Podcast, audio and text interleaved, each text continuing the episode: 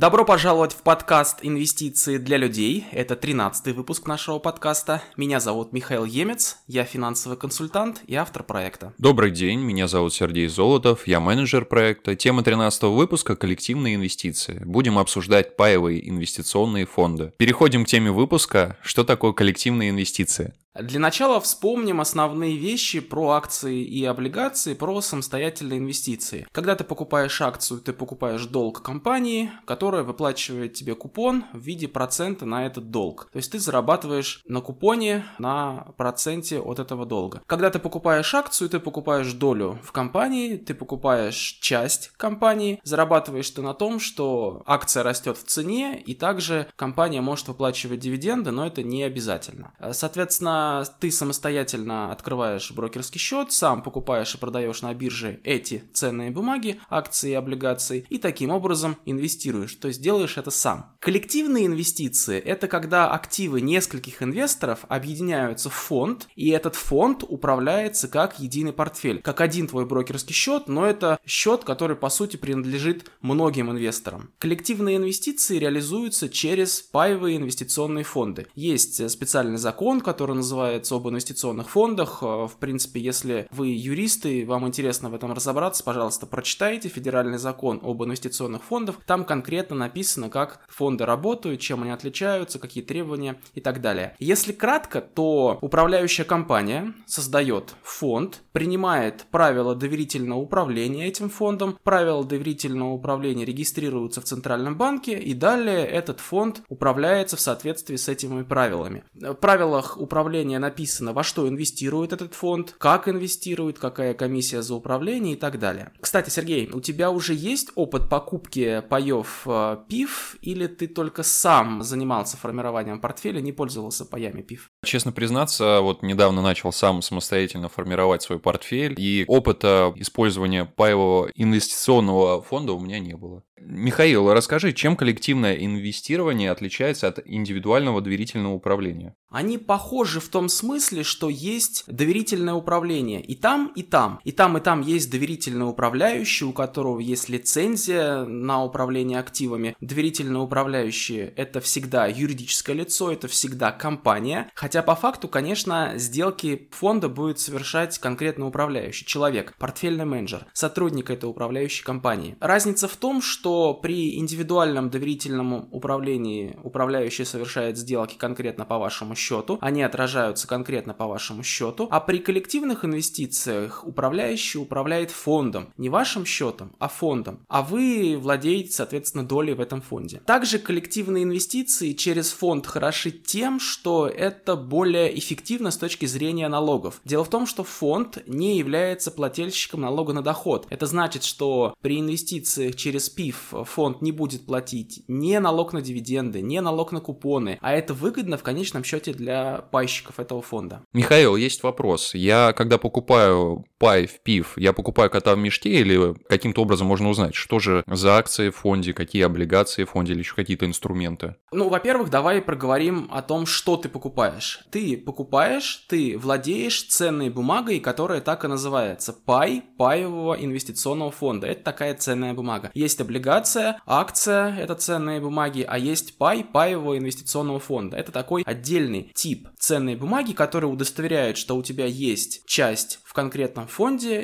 и этот конкретный фонд управляется управляющей компанией. Теперь по поводу того, что находится внутри этого фонда. Ну, изначально это определяется правилами доверительного управления. То есть, если в правилах доверительного управления фонда написано, что фонд инвестирует в российские акции, это означает, что фонд инвестирует в российские акции, а, и ты, покупая пай этого фонда, покупаешь, по сути, долю в фонде, который инвестирует в российские акции. Если там написано, что он инвестирует в американские акции или в американские облигации, облигации, значит, ты, покупая этот фонд, будешь владеть паем в портфеле, который проинвестирован, соответственно, там в американские акции, в американские облигации. То есть ты, заранее читая правила управления или ключевой информационный документ этого фонда, всегда можешь узнать, во что конкретно инвестирует этот фонд. Причем, а, если это активно управляемый фонд, то управляющий может по своему усмотрению покупать и продавать ценные бумаги в любой момент. Если это пассивно управляемый фонд, то управляющий следует конкретному индексу и не может может по своему усмотрению покупать и продавать те ценные бумаги, которые не входят в этот индекс. Например, если ты покупаешь фонд, который инвестирует в индекс московской биржи, ты, покупая этот пай, знаешь, что ты проинвестировал таким образом в индекс московской биржи, и ничего другого в этом фонде не будет. Мы сейчас чуть дальше об этом поговорим еще более подробно. Да, сейчас я хотел бы поговорить о том, как формируется цена этого пая, паевого инвестиционного фонда. Ну, во-первых, есть фонд. Например, оценка этого фонда 1 миллион рублей. И этот фонд поделен на 1000 паев. Это означает, что оценка одного пая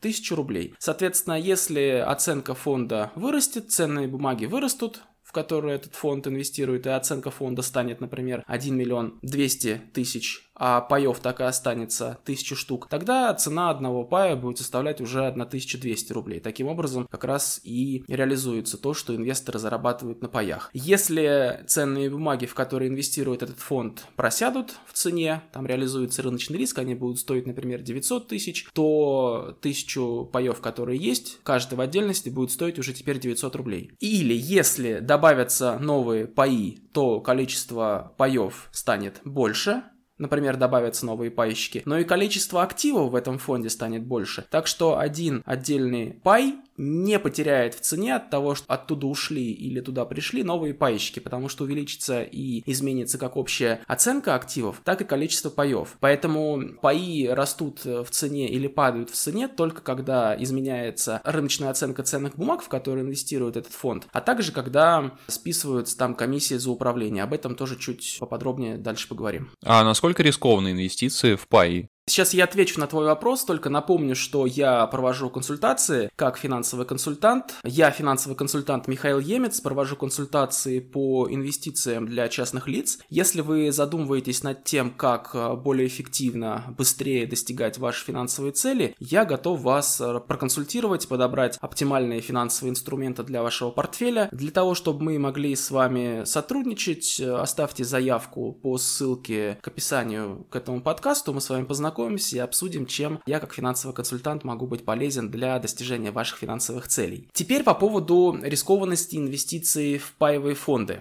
Рыночный риск, то есть риск изменения цены, он зависит от того, что находится в фонде. Если это фонд, который инвестирует в акции, то это будет агрессивные инвестиции, это будет агрессивный риск-профиль. Если в фонде находятся облигации, государственные облигации, то это будут консервативные инвестиции. Цена такого пая будет мало изменяться в цене. То есть, по сути, отвечая на вопрос, как э, будет изменяться в цене твой пай, тебе нужно понять, во что этот фонд инвестирует. Если он инвестирует в акции, то этот пай может расти в цене быстро, также быстро может и просесть в цене. Если он инвестирует в консервативные облигации, то он не будет быстро изменяться в цене, потому что облигации это консервативные инвестиции, как мы помним. Соответственно, тебе нужно понять, во что инвестирует этот фонд. Чтобы понять, во что инвестирует этот фонд, тебе нужно прочитать ключевой ключевой информационный документ этого фонда. КИТ называется. Так можешь прямо и написать. Там в поисковике ты легко найдешь. Пишешь э, название фонда и пишешь ключевой информационный документ. И находишь, читаешь ключевой информационный документ этого конкретного фонда, чтобы понять, во что он будет инвестировать и понять, насколько будет изменяться в цене этот пай, который ты купишь. Михаил, а мы можем узнать состав, из чего состоят вот эти акции, то есть какие компании там куплены и так далее, или нет? Да, если ты инвестируешь э, в пассивный фонд,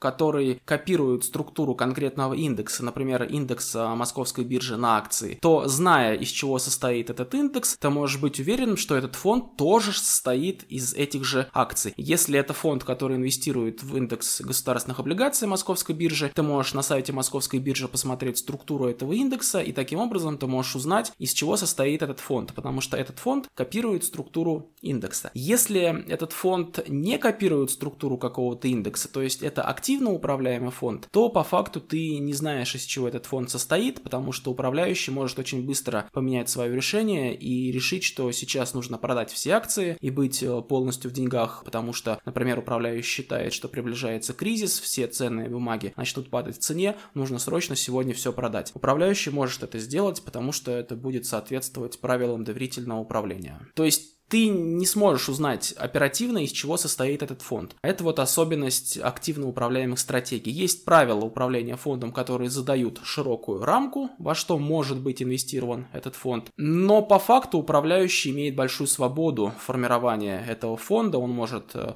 вообще все продать и находиться в деньгах, инвестировать это на банковские депозиты. Такое тоже возможно внутри паевого фонда вполне. Это вот особенность активно управляемых стратегий. Опять-таки мы еще поговорим сегодня про активные и пассивные фонды. Какие бывают паевые инвестиционные фонды? Ну вот частично мы сейчас в предыдущем вопросе это обсуждали. Сейчас тогда давай еще раз проговорим. Все фонды можно поделить на торгующиеся на бирже и не торгующиеся на бирже. При этом есть биржевые фонды, паевые инвестиционные фонды, они торгуются только на бирже. Они изначально создавались для того, чтобы их покупали и продавали на бирже. То есть для инвестирования в биржевой фонд тебе нужен брокерский счет, на который ты можешь купить эти биржевые фонды. Есть фонды, ну, условно, не биржевые. Они бывают открытые, закрытые, интервальные паевые инвестиционные фонды. Это тоже фонды, но они изначально создавались, чтобы их могли покупать и продавать только через управляющую компанию. Чтобы купить такой пай, ты приходишь в управляющую компанию с деньгами, она выдает тебе паи в обмен на твои деньги. А чтобы продать пай, ты опять приходишь в управляющую компанию и погашаешь паи, то есть обмениваешь их обратно на деньги с прибылью и убытком в зависимости от того, как там эти деньги инвестировались. Погасить паи открытого фонда можно в любой рабочий день, то есть прийти в управляющую компанию обменять их на деньги. Паи интервального фонда можно а, обменять на деньги только в определенные дни в течение года, а паи закрытого фонда погасить можно только тогда, когда весь фонд будет ликвидироваться. При этом управляющая компания для удобства может листинговать на бирже паи своих открытых и закрытых фондов. То есть эти паи будут торговаться на бирже, их тоже можно будет купить на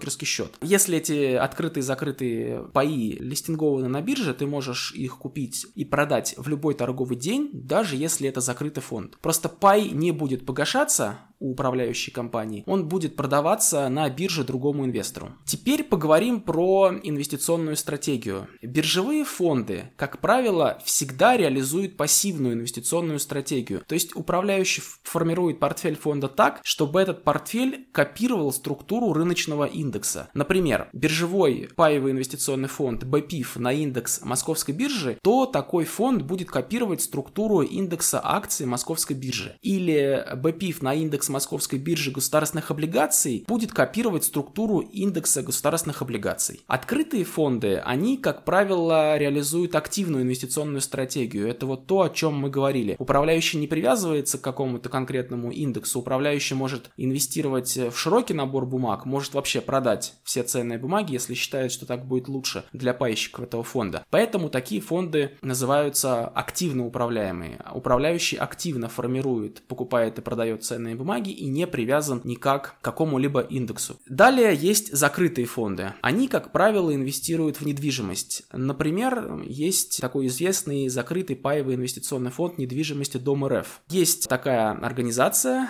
по сути государственная корпорация Дом РФ, которая занимается тем, что инвестирует в недвижимость, прямо покупает и строит э, жилые дома, а потом эти жилые дома начинает сдавать в аренду. И вот в Москве есть несколько жилых домов, которые находятся в этом фонде, управляющая компания их купила за счет денег этого фонда. Сейчас она сдает э, квартиры в этих домах, и прирост оценки пая этого фонда происходит за счет того, что люди платят аренду, живя в этих домах. Также рыночная цена этих домов тоже растет. Таким образом, оценка активов фонда растет, и цена одного пая тоже растет. Вот таким образом можно там буквально вот тысячи рублей инвестировать в московскую недвижимость, просто купив пай этого фонда недвижимости. Михаил, у меня есть еще один вопрос. А где можно узнать список какой-то этих паевых фондов? Я понимаю, там, которые торгуются на бирже, то есть мы их можем там найти в приложении у брокера или, может, на сайте московской биржи, а вот которые не торгуются на бирже, где их можно узнать и как не попасться на уловку мошенников, потому что какой-нибудь аферюга может сказать, вот у меня есть свой фонд, давайте пай покупайте, а потом еще его свищит с деньгами. В принципе, да, очень правильный вопрос, ты частично на него сам ответил. Те фонды, которые торгуются на московской бирже, можно найти на сайте московской биржи биржи. У них там есть э, прямо раздел биржевые фонды. Ты в этот раздел заходишь и видишь полный список, там их будет сейчас точно больше 100 штук. разных фондов. А те, которые на бирже не торгуются, их можно найти на каких-либо сайтах, которые занимаются сбором информации об этих фондах. Я бы не стал бы называть никакие конкретные сайты, просто потому что сам этим не пользуюсь, я по-другому поступаю. То есть, когда ты выбираешь какой-то фонд, это будет всегда фонд, у которого есть управляющая компания. Соответственно, тебе нужно будет посмотреть, что это, это за управляющая компания. А знаешь ли ты эту управляющую компанию, есть ли лицензия у этой управляющей компании? Если у этой управляющей компании, которая управляет этим конкретным фондом, есть лицензия, то это означает, что такой фонд, в принципе, уже можно покупать. Если он, конечно, соответствует твоей инвестиционной стратегии. Дальше ты находишь этот фонд, проверяешь управляющую компанию. Следующее, что ты делаешь, ты открываешь ключевой информационный документ этого фонда и смотришь, во что инвестирует этот фонд, какие там комиссии, какие там есть риски. Все это в ключевом информационном документе каждого фонда прописано. Обязательно нужно этот документ прочитать. Там простыми словами написано, что вы покупаете, во что вы будете инвестировать. Лицензию ему дает э, Банк России, да, я так понимаю? Да, конечно, все финансовые лицензии выдает Банк России, поэтому перед тем, как купить какой-либо фонд, ты находишь информацию об управляющей компании, копируешь налоговый номер ИНН этой компании, заходишь в справочник финансовых организаций на сайте Банка России и смотришь, есть ли лицензия у этой управляющей компании. В принципе, делается это элементарно и ничего сложного в этом нет.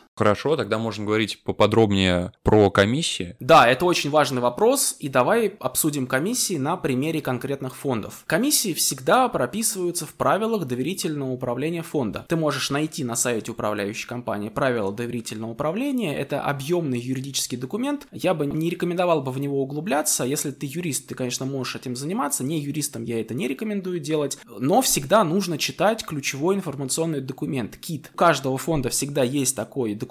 Там простыми словами написано, что это за фонд, во что он инвестирует, какие там комиссии и так далее. Давай для примера посмотрим на BPIF фонд российских акций. Ранее он назывался индекс московской биржи полной доходности Брута. Раньше им управляла управляющая компания Сбербанка, потом из-за санкций они изменили свою организационную структуру. Чтобы под санкции не попадать, они стали называться первой управляющей компанией. Ну, по сути, это управляющая компания Сбербанка. И вот у них есть фонд, который копирует структуру индекса московской биржи. То есть это пассивно управляемый фонд. И совокупные комиссии и расходы фонда составляют не более 1% в год. При этом есть комиссия за управление 0,8% в год. И есть комиссия спецдепозитария, регистратора, аудитора не более 0,1% в год. Вот эти вот инфраструктурные расходы, спецдепозитарий, регистратор, это вот там, где хранятся эти ценные бумаги. Аудитор – это компания, которая проверяет, чтобы фонд соблюдал все требования, не нарушал права пайщиков и так далее. То есть это все очень важно, это делается для того, чтобы не быть обманутым, грубо говоря, инвестируя в фонды. Вот эти вот инфраструктурные расходы, они совокупно по правилам не должны быть больше, чем 0,1. И есть там какие-то прочие расходы, которые тоже предусмотрены правилами доверительного управления, они тоже не больше, чем 0,1. Таким образом, общая комиссия у этого биржевого фонда составляет не более 1%. По факту управляющие компании стараются даже поменьше сделать. Вот это вот золотой стандарт управления активами. То есть комиссия за управление должна быть не больше 1%, потому что если комиссия за управление будут больше, то, понятное дело, ты, как инвестор, заплатишь эти деньги из э, активов этого фонда. Поэтому цена твоего пая будет расти не так быстро, как могла бы расти, если комиссии были бы меньше. Теперь давай посмотрим на открытый паевый инвестиционный фонд рыночных финансовых инструментов. Первое – фонд российских акций. Так называется ПИФ. Первое – фонд российских акций. Первое – это название управляющей компании. Фонд российских акций – это название фонда. То есть понятно, что фонд инвестирует в российские акции. Находим ключевой информационный документ, кит этого фонда, и смотрим. В разделе «Ваши расходы» очень интересная для нас информация. Там есть разовые комиссии. Надбавка за вход, комиссия за вход, надбавка, комиссия за выход, скидка. Вот надбавка составляет до 1%. Это, это означает, что если стоимость одного пая 100 рублей, то для того, чтобы купить тебе этот пай, тебе нужно будет заплатить за него 101 рубль, потому что предусмотрена вот эта вот надбавка при входе в фонд. Далее комиссия за выход, она до 2%. Это означает, что если расчетная цена одного пая 100 рублей, а ты решил этот пай погасить и обменять его на деньги, ты его обмениваешь у управляющей компании, с тебя берут 2% в виде скидки для того, чтобы выйти из этого фонда. И вот обрати внимание, этот фонд открытый, он не листингован на бирже. То есть паи этого фонда нельзя купить или продать на бирже. Поэтому нужно будет приходить в управляющую компанию, ну, понятное дело, не ногами приходить, а через личный кабинет это делать. И там вот могут возникать такие дополнительные комиссии. Далее есть такая же комиссия за управление. Она берется ежегодно, и, внимание, комиссия за управление здесь составляет 3,2%. То есть она больше, чем в три раза по сравнению с пассивным биржевым фондом. Пассивный биржевой фонд инвестирует в индекс, там управляющий, по сути, никакую работу не делает, он просто воспроизводит структуру индекса и не делает больше ничего. Это нормальная пассивная инвестиция. Чем пассивные инвестиции от активных отличаются, мы подробно об этом говорили в предыдущих наших выпусках. Если кратко, то пассивные инвестиции это когда инвестор или управляющий формирует, копирует индекс ценных бумаг и не совершает большое количество сделок. А активные инвестиции это когда управляющий или инвестор самостоятельно совершает активные сделки, отклоняется от структуры индекса, потому что считает, что он может обогнать индекс, заработать больше, чем индекс. Ну и понятное дело, что он несет риск того, что он не угадает движение рынка и на самом деле заработает меньше, чем рынок в среднем. Практика сейчас на финансовом рынке такая, что активно управляемые фонды имеют очень высокую комиссию. Поэтому нужно 10 раз подумать, подумать перед тем, как инвестировать в активно управляемый фонд, именно за счет того, что там очень высокая комиссия, и эту комиссию заплатите в конечном счете вы, то есть инвестор. Как э, мы говорили, что по биржевым фондам, которые инвестируют пассивно, там золотой стандарт 1%, это значит, что все управляющие компании будут стремиться к тому, чтобы там комиссия за управление была меньше 1%. Здесь фондах активных комиссия может быть 3, 5%, 6% и даже больше. Это вот такая неприятная особенность, о которой нужно всегда помнить. Хорошо, вот мы получим доход, мы с него будем потом налоги налоговые платить? Да, а, мы, когда пай погашаем или продаем на бирже, в этот момент у нас образуется какой-то финансовый результат. Если финансовый результат будет положительный, то брокер или управляющая компания, если это не торгуемый фонд, являются налоговым агентом, и тебе не нужно переживать, как рассчитать и заплатить налог налог. Тогда поговорим про преимущества и недостатки при инвестировании в фонды по сравнению с самостоятельным инвестированием. Да, давай э, проговорим плюсы инвестиций в ПИФы. Это профессиональное управление, более оптимальное налогообложение, потому что фонд не является плательщиком налога на прибыль, и все дивиденды, купоны, которые приходят в фонд, пока ты являешься пайщиком этого фонда, с них налог не взимается. Это означает, что ты зарабатываешь больше. Если бы ты получал бы эти купоны и дивиденды на свой брокерский счет, ты бы с них бы налог заплатил, ну, за исключением инвестиций через ИИС. Также среди плюсов я бы назвал низкий низкий порог входа и диверсификация. То есть ты там буквально за 100 рублей можешь купить один пай фонда, который инвестирует в целый индекс московской биржи. Там в этом фонде есть 50 акций, а ты за 100 рублей покупаешь долю в этом фонде и инвестируешь таким образом по сути в 50 акций. Таким образом у тебя получается широкий портфель, так что какая-то неудача в бизнесе одной конкретной акции не повлияет сильно на твой финансовый результат. Это преимущество, потому что если бы ты а, инвестировал в индекс московской биржи самостоятельно, самостоятельно через твой брокерский счет, тебе пришлось бы купить как минимум одну акцию, а по факту там даже по некоторым компаниям лотность больше, тебе пришлось бы потратить гораздо больше денег, чтобы такой портфель создать. А здесь э, за счет низкого порога входа, за счет того, что это коллективные инвестиции, ты покупая один пай, покупаешь долю в целом портфеле. Это тоже очень важное преимущество. Среди минусов инвестиций в ПИФ я бы назвал в первую очередь комиссии за управление. Особенно это критично для открытых и закрытых фондов. Для них комиссии могут быть там 3, 5, 6 процентов. Это очень много. И надо понимать, что эту комиссию заплатит в конечном счете инвестор. То есть вы заработаете меньше, чем могли бы заработать, если бы этих комиссий не было. Для биржевых фондов комиссии гораздо скромнее. Как правило, они не превышают 1%. И вот эта вот комиссия 1%, это на самом деле совсем не страшная комиссия, потому что эта комиссия 1%, которую ты будешь платить за управление, она компенсируется тем, что ты не будешь платить налог на дивиденды и налог на купоны. То есть таким образом вот эта вот комиссия 1%, она как бы компенсируется для тебя. То есть этой комиссии можно не бояться. Но если эта комиссия за управление 6%, то нужно 10 раз подумать, а готов ли ты этой управляющей компании такие деньги платить, заработает ли она для тебя столько, чтобы эти комиссии, грубо говоря, отбить. Или, может быть, лучше инвестировать пассивно в фонд, который просто воспроизводит э, структуру рыночного индекса и инвестировать таким образом. Вот здесь есть над чем подумать. То есть нужно уметь уметь правильно выбирать паевый фонд, то есть нужно либо там глубоко погружаться в эту тему, внимательно изучать ключевые информационные документы всех фондов, чтобы выбрать лучший, ну или есть вариант получить совет у профессионала, воспользоваться консультацией и выбрать из всего этого множества тот фонд, который позволит тебе достичь твоей финансовой цели, там, с разумным уровнем риска и, в общем, инвестировать правильно. Наш подкаст подошел к концу. Напомню вам, как работают инвестиционные фонды. Управляющая компания создает фонд,